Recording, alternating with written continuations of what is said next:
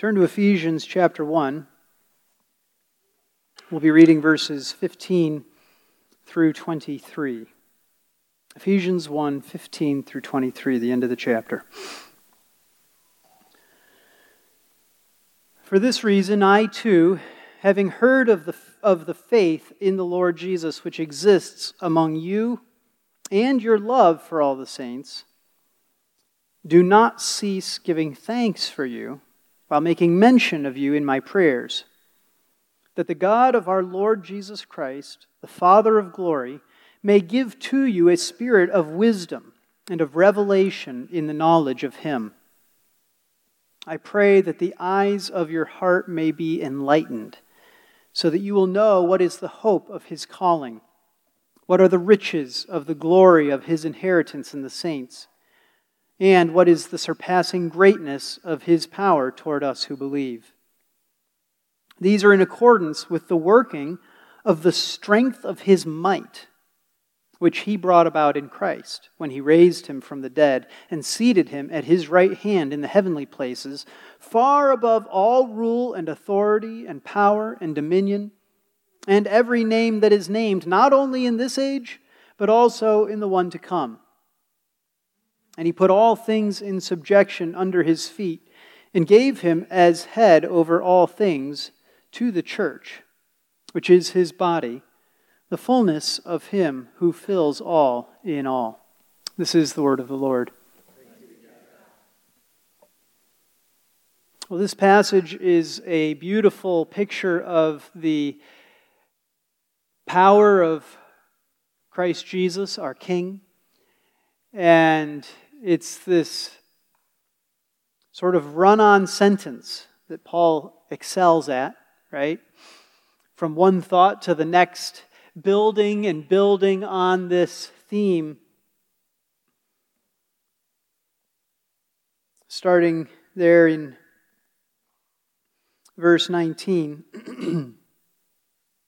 the greatness, the surpassing greatness of his power and then strength of his might, seated at the right hand of the Father, above all rule and authority and power and dominion, and above every name that is named, not only in this age, but also in the age to come. He just keeps building and building. It's this glorious, trying to, trying to explain to us how, how glorious our King Jesus really is, how powerful he really is how ultimate his authority is. But to what end? Well, that's what our sermon is about. We could focus in just on that description of Jesus, but we read more than that, right? And Paul wrote that in the context of trying to convince us of something, actually. And he wasn't trying to convince us of the power of Jesus. He was trying to cause us to see something important. So let's back up to verse 15. Paul, we see in verses 15 and 16, prays for the Ephesian church.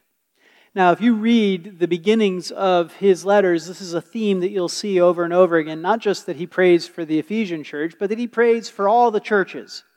And that he has a burden for all of the churches, that they would bear good fruit. As particularly, he cares for the churches that he planted, which were most of the ones that we have letters to, right? And he's constantly praying for them. You see, he says things like, I make mention of you in my prayers day by day, you know, and, and, and he talks about the burden that he has for all of the churches when he's talking about all of the uh, sufferings that he has gone through on behalf of the gospel of Christ Jesus. But his concern is not just for those he knows and loves, for those churches that he planted, those people that he led to faith. His concern is broader than just the Ephesian church, right? And in fact, one of the things that he points out in verses 15 and 16 is that the Ephesian church also has more concern than just themselves. The Ephesian church, one of the things that he gives thanks for is that they have love for all the saints. So, what we're seeing is sort of a mirror image, this reflection back of what Paul finds so gloriously delightful in the Ephesian church.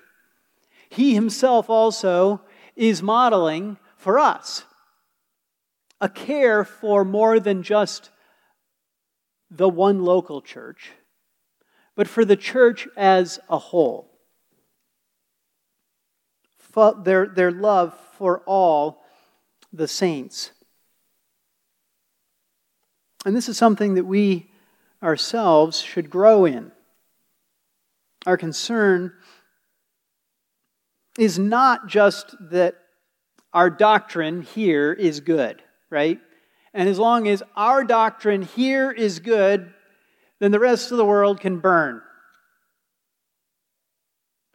Our concern is not just that the churches of Evangel Presbytery stay pure and holy, right?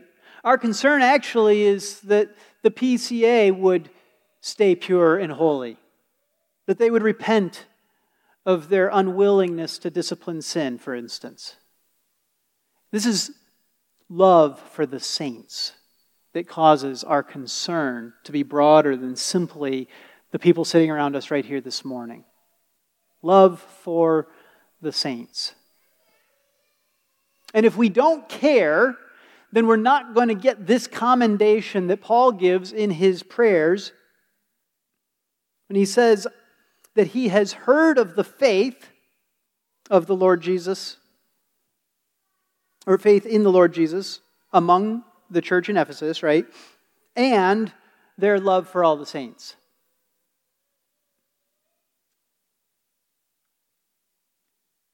Now, verse, six, verse 15 starts with for this reason. Okay? And we saw verse 14 last time we were studying this, so uh, we gotta we gotta go back a little bit and remind ourselves of what he's talking about when he says for this reason. But he's talking about in verses 13 and 14, he says, in Christ, you also, after listening to the message of truth of the gospel of your salvation, having also believed, you were sealed with him, sealed in him with the Holy Spirit of promise, who is given as a pledge of our inheritance, with a view to the redemption of God's own possession to the praise of his glory. For this reason, and we get it to our passage, okay? For this reason. Now that's a long sentence, Paul, you got to you to go back and you got to work through it, right? For what reason? well, to the praise of his glory ultimately is is what Paul is talking about all through this intro in Ephesians, but um, but he's concerned as well that the to the praise of the glory of Christ Jesus that we see at the end of verse 12 is really about the salvation of the Ephesians and the, the effectiveness of the gospel in bringing about salvation for those who believe. Okay? So when Paul starts in verse 15, kind of a new thought by saying, For this reason, I too, he is, he is speaking of the fact that the Ephesians have heard and believed the gospel. And so he brings it back up again, and that's why it's, it's really not that hard to, to make the connection, because he says, For this reason, I too, having heard of the faith in the Lord Jesus which exists among you, what? What does he do? Verse 16, he does not cease giving thanks for you. Because they have believed, therefore, he also can give thanks. And he does give thanks on and on and on every time he prays. Day after day, he's giving thanks, giving thanks for the fact that they have believed. And what a beautiful thing it is to be able to say, they have believed. Praise God, right? We say praise God, and then do we do we praise him? Do we thank him? When somebody new believes, we are to give thanks. And so Paul's prayer is one of thanksgiving for the Ephesians whenever he mentions them in his prayers. And then he says not just that he gives thanks, but that he prays for them. And what does he pray for them? He doesn't just pray that they would remain faithful, that they would remain loving for the, for the other saints, right? He's not just uh, mentioning their love for the saints and his concern for the churches out of nowhere. He's pointing out that he has heard of their faith and he's seen evidence of their faith, which is their love for the saints. And then he begins to seek that that fruit would continue. Okay? He wants those very things to go on, to not end. And so he prays, and his prayer begins in verse 17 for a few things that they would have a spirit of wisdom and revelation of knowledge of Jesus, which is to say, they have faith in Christ Jesus, and then he prays that they would know Jesus more. What is it? Let's look at it again. A spirit of wisdom and revelation of knowledge of him. The wisdom that he wants them to have is not a worldly wisdom, but it's a wisdom that reveals God to them. He wants their knowledge of God to increase. He wants us to know God better. And verse 18, he, there's another prayer request, okay? That they would see. Look at verse 18. I pray that the eyes of your heart may be enlightened. Now,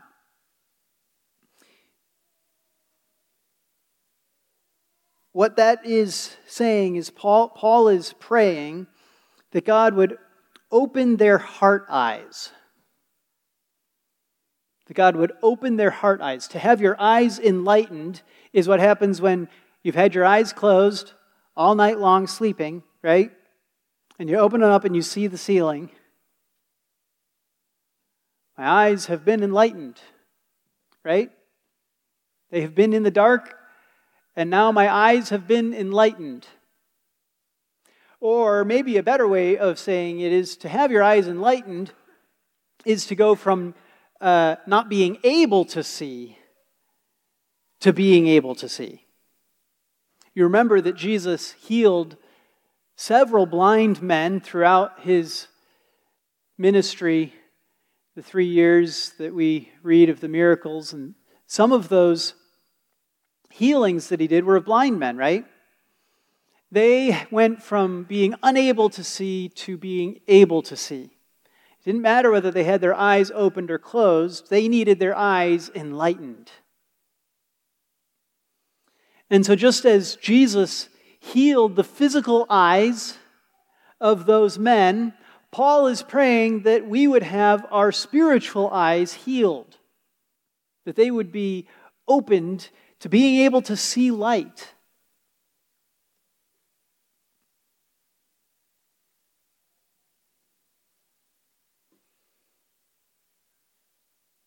What does it mean to have your spiritual eyes opened, or the eyes of your heart? The eyes of your heart. Well, without getting into a lot of uh, Greek philosophy, okay, the heart matters. The heart has a lot of meaning, and we have a very different view of the body and of the heart and the way things work today than the Greeks did, okay? And so um, that would have meant something very specific to the Ephesians, who were mostly Greeks, okay? Uh, and it's not necessarily what it would mean to us. Uh, for us, the heart is, as we think metaphorically of the heart, we think mostly of emotions, right? We think mostly of emotions. Um, and there's a lot of that in this. To have the eyes of your heart opened um, is going to include your emotions, all right? But it's more than just, uh, it's more than just your emotions. We, we sort of have your, your brain here and your heart here, and your brain has, you know, thoughts and your heart has emotions, right? That's really not the way that Paul is speaking here. Excuse me. to have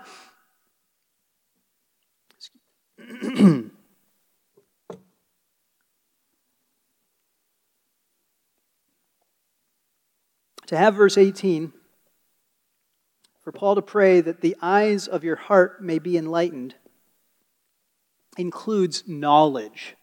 And it's but but it's it's not just a knowledge up here, it's a deep experiential knowledge. Okay, so this is kind of the difference between um, studying how to climb a wall versus practicing climbing a wall. Okay, you can read and read and read and read about all of the safety things that you're supposed to do with your ropes ahead of time and of where the best handholds are on that wall. And you can read about it for weeks in preparation, and, and that'll help. That'll give you some head knowledge, right?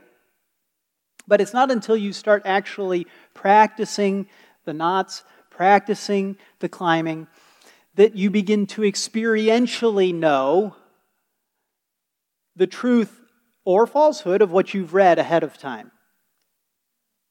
Or with practicing an instrument, you can read the book on how to play the piano as many times as you want. But once you have played it and played it and played it and played it, you have experientially written it into yourself in a way that your fingers almost remember it, right? It's a very different kind of knowledge that Paul is talking about than just a head knowledge. To have the eyes of your heart opened so that you will know. There is, some, there is something ex- explicitly knowledge based in the heart to Paul, not just emotional, but it's something much deeper than just a head knowledge.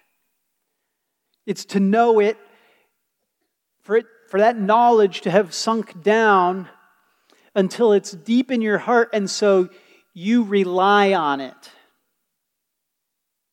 There's no doubt anymore about it. It's not something that you have to remind yourself of anymore. You know it instinctively, intuitively. It's memorized in your fingers. You know how to tie that knot, but when you first do it, you, you only know. And you have to think about every step of tying that figure eight. But once you've done it a hundred times, you don't think about it anymore. You, you've experienced it enough that you know it. You know it in a different way, don't you? This is kind of what Paul's getting at here. It's the eyes of your heart have to be opened for you to know this truth. And what is the truth?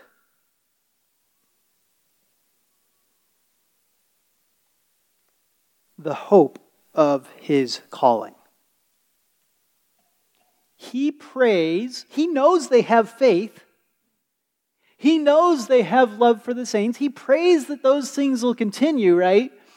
But what does his prayer really become? His prayer becomes that they would deeply experientially know, because God has opened the eyes of their heart, something very important for them the hope of his calling.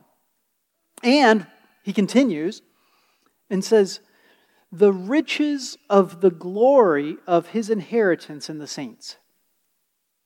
We've talked about the inheritance already. He's talked about how the Holy Spirit has been given as a pledge to us of this inheritance. Okay? But what he wants us to see is not just that we have the inheritance, right? But he wants us to see the riches of the glory of this inheritance that we have in Christ Jesus. How amazing the inheritance really is. He wants us to, to not just know up here that there is such a thing as heaven. He wants us to feel, yes, and to know deeply in our hearts because our, our spiritual eyes, our heart eyes have been opened to the truth of the glory of this calling in Christ Jesus and the hope of this calling. The riches that this inheritance means for us. Because if you think that, well, you know, on the balance, heaven and hell, eh, I choose heaven because hell sounds pretty miserable, right? You don't have the foggiest clue what the riches of that inheritance really are. You just know that it's less sucky to sit on a cloud playing a harp than it is to burn for all eternity. But you have not had your spiritual eyes of your heart enlightened to the riches of the glory of this inheritance, have you? Because you don't sit on a cloud playing a harp being bored for all eternity. You have a rich and glorious inheritance in Christ Jesus, and you can place all your bets on it. The hope is sure.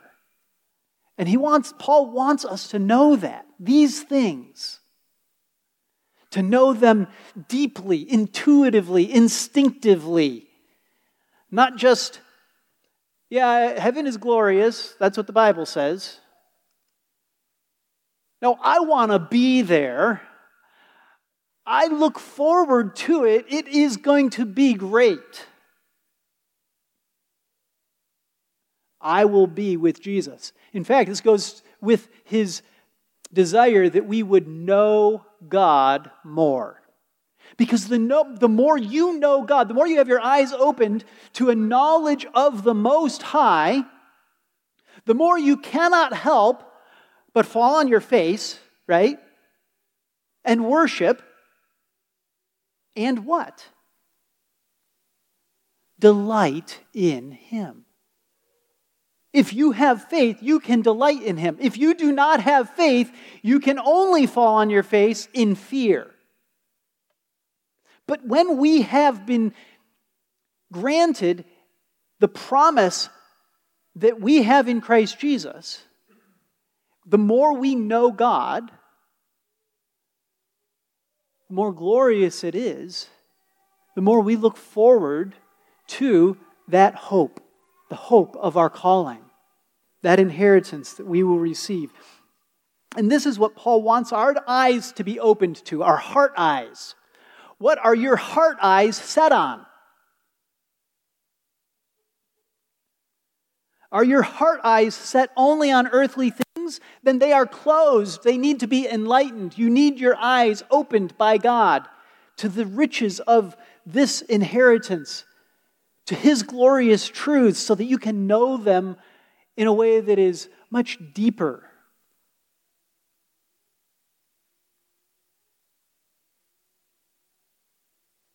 This is Paul's prayer for the Ephesians, for us,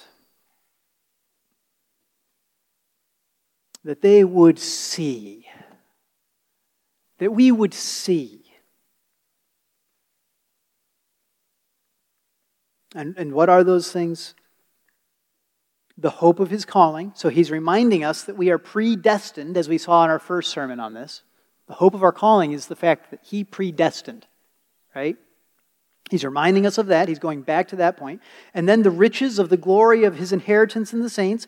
And in, in, that, he's reminding us of what he said, and we studied last week about that inheritance we've received the Holy Spirit as pledge for. And then there's one other thing. So, verse 18 starts that the eyes of your heart his prayer is that the eyes of your heart may be enlightened, right? So that, and there's three things, we've hit two of them. So that you will know what is the hope of his calling. And then the implied is so that you will know, the next part, what are the riches of the glory of his inheritance in the saints. So those, those both echo back to what he's been talking about earlier in the letter. And then verse 19 continues the thought. The three things that he wants us, our eyes to be enlightened so that we will know, so that we will know what is the surpassing greatness of his power toward us who believe. And that's when he goes on to his doxology of the praise of the glorious power of Christ Jesus. So that's where I started, and I said, now let's back up, make sure we understand why he goes into this glorious medley of all the, the, the, the, ways of talking about Christ's greatness and power. Okay? This is where it starts. It starts with a prayer request that Paul is making that we would have our eyes opened to see it. He wants us to know what is the surpassing greatness of his power toward us who believe.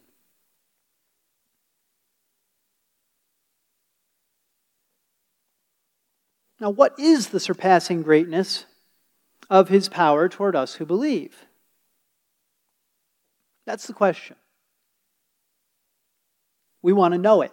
Because we've already studied the previous two in previous sermons. What is that? What is he talking about? Well, let's first just see what's implied by that sentence. There's something amazing that is implied by that sentence. Again, it starts verse 9. He wants us to know what is the surpassing greatness of his power, but not just not just that we would know the surpassing greatness of his power, we can talk about how God is omnipotent.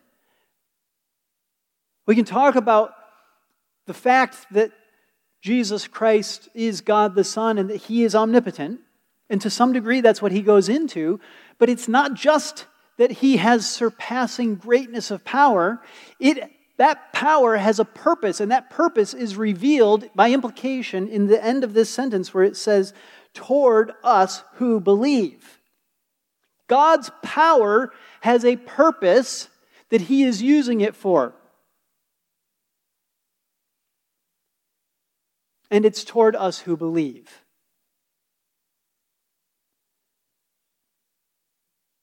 Now, if you think about things that are terrifyingly powerful, okay, I often uh, think back to an illustration that I read or heard about a man standing at the bottom of a construction hole. Now, you, you guys have seen equipment that digs holes, right? Those great big diggers. Some of them are bigger and bigger and bigger. And the illustration is of man standing at the bottom of a hole that's actively being dug by the biggest digger you can imagine. Now, would you want to be at the bottom of a skyscraper hole while they're digging giant bucket loads of dirt and rocks out of there and lifting them out? I wouldn't want to be down there, right? And the illustration just said there's a guy.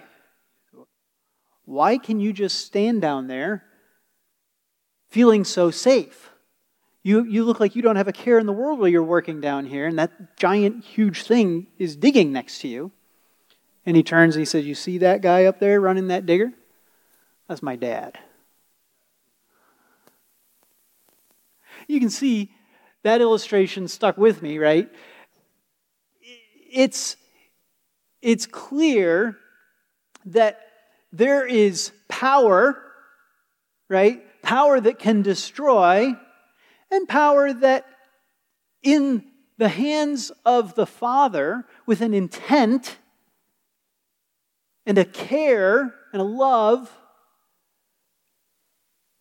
It's a totally different thing, right?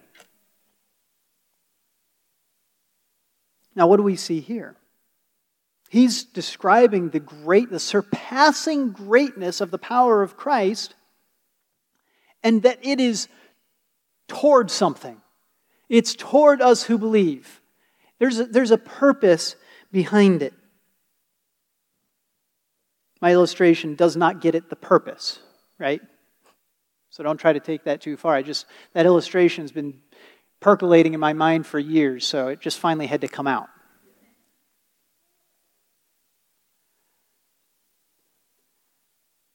The power that is so great in Christ Jesus he continues to talk about it, and he says these are in accordance with the working of the strength of his might. Now,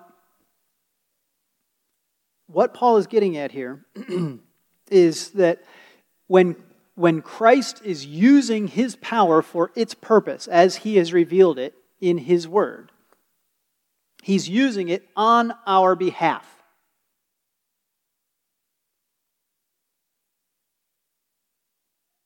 And there is nothing that he cannot accomplish, and there is nothing that he will not accomplish on our behalf. And then, to prove it, he gives the evidence.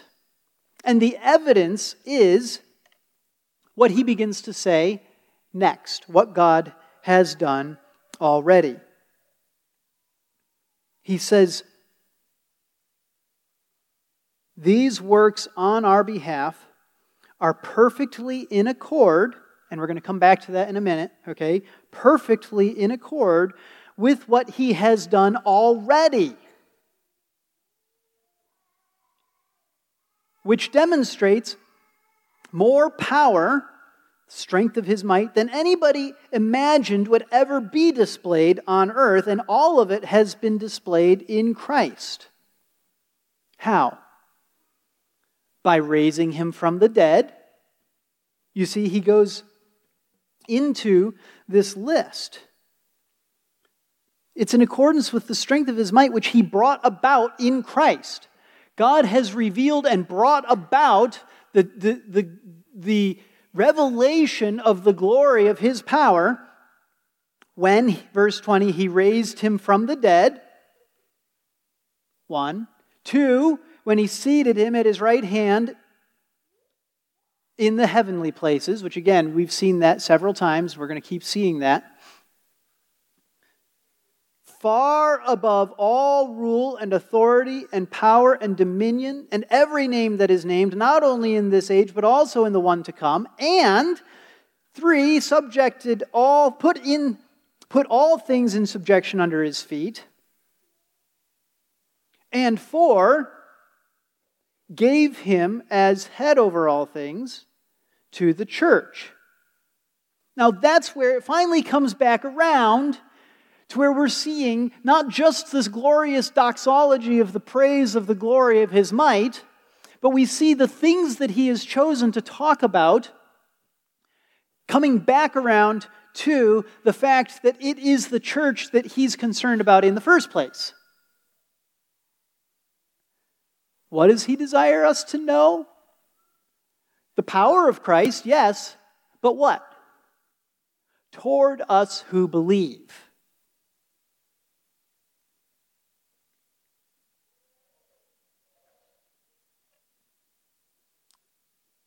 What did, what, what did Paul decide to bring out when he talks about the power? Raising him from, raising Jesus from the dead. It's a glorious, amazing demonstration of power, yes, right? More amazing, like I said, than anybody ever thought they would see on earth. This is power, right? And then it continued from there, seating him at the right hand in the heavenly places, which is to point out how far above everything earthly it is, right? But not just that. Having been seated at the right hand, he's far above all rule and authority and power and dominion, which means even not just the earthly, but the spiritual powers and dominions. So Christ's power is not just over this earth, but as we've been told, our battle is not just with flesh and blood, but against principalities and powers, right? So Christ is over those. And he's over every name. His name is above every name that is named, not only in this age, but also in the one to come. It is the name of power that he has. The name of power. Now, you remember when the apostles cast out demons, they say, In the name of Jesus Christ, I command you, come out. And the demons that Christ has dominion and authority and power over have no option, do they? The name of power has been named. And so they must come out. And you also remember that there were those seven Jewish men that tried to cast out demons and said, I command you, in the name of Jesus, whom Paul, come out, right? And the, the response is, uh, Jesus I know, and Paul I've heard of, but who are you? This is not a magical token that we can just wield as we desire, right? I say the name of power, and, and now all of a sudden I can do magic. No, his power is wielded for a purpose by him.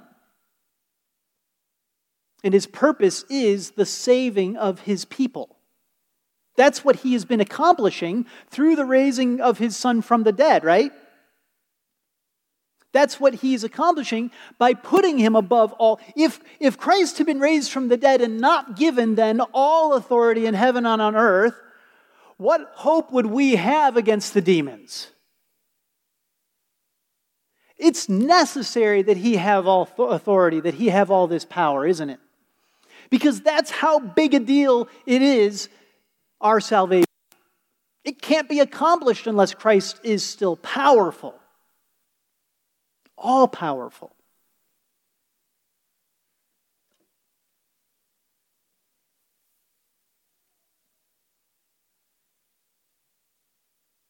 There is no name of power except his. You can't say, you know, by the Apostle Paul, I command you to come out. You can't cry on Mary and expect for anything to happen. There is no name of power except his name, either in heaven or on earth. You understand? That's what this is talking about. The Roman Catholic Church tells you that you can pray to other people and that they have power. They don't. There is no other name of power except the name of Christ Jesus. All of it. The names in heaven or on earth, future names or past names. There's nobody except Christ. And so, he then put all things in subjection under his feet. The all encompassing power and authority of Jesus over all things, all people, all spirits, all powers, all names, all of everything. That's what Paul tries to show us, right? Is meant to demonstrate the impossibility of him not accomplishing what he intends. You really think he's been given all authority in heaven and on earth, that the demons, the angels, every name that is named, all are in subjection to him, and then he's going to fail to accomplish his desire? No, he's going to accomplish it, isn't he? He's been given all the power and authority in the universe.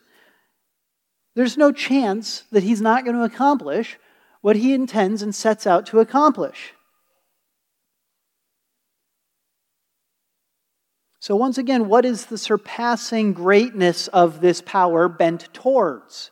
What is its intention? Us who believe. That's what Paul's talking about. That power is turned toward us. And after everything was placed under Christ's power and authority, what did God do? He gave him as head over all things to the church. Now, as we get to the end, nearer to the end of this book, in Ephesians 5, excuse me.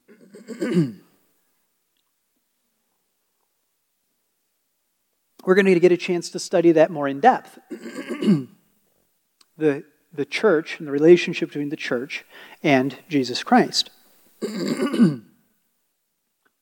but for now, what is the church? Well, this passage tells us the church is the body of Christ. The church is the body of Christ, and it says the fullness of Him the fullness of Him. Jesus, the Son of God, perfect in lacking in nothing from all eternity, is in some sense not complete without his body.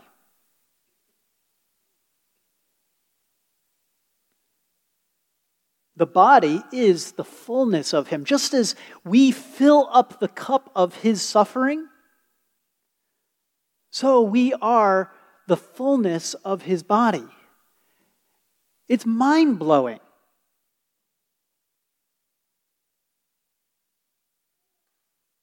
But that's why there is no doubt at all in Paul's mind, in my mind, there ought to be no doubt in your mind that he's going to save his church. He's going to do it. It is his body, it is the, his fullness.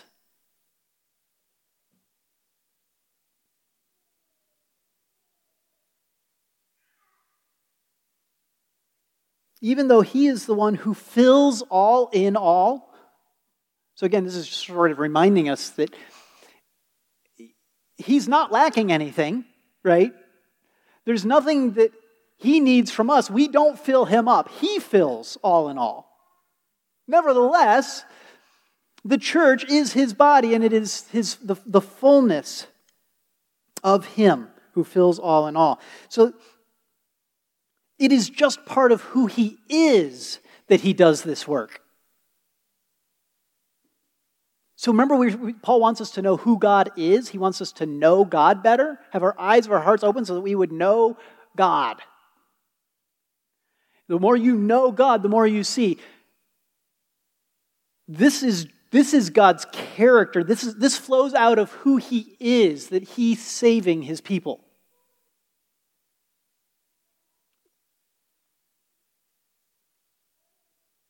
It's not an option for him.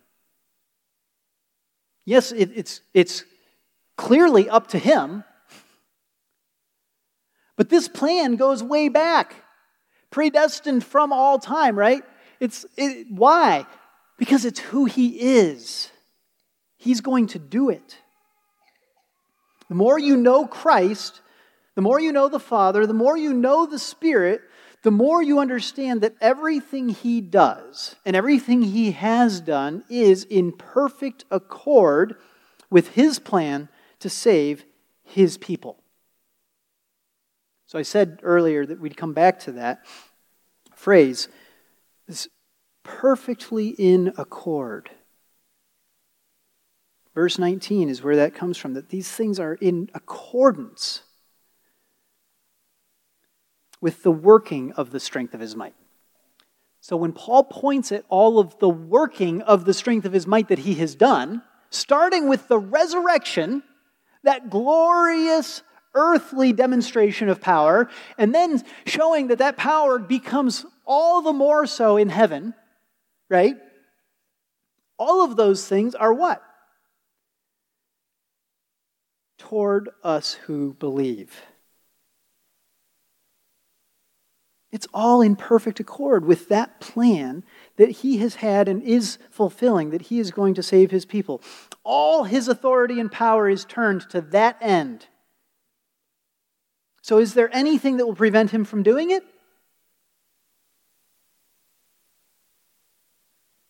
No. He's going to save his people. Do you see it? Are the eyes of your heart enlightened to it? Do you see who he is, that it's impossible that he wouldn't do it? That's Paul's prayer, that your eyes of your heart would be enlightened to that. We are his body.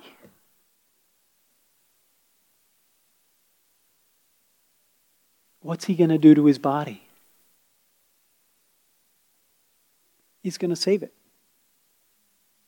By the strength, that glorious strength, the power of His might. Open your eyes.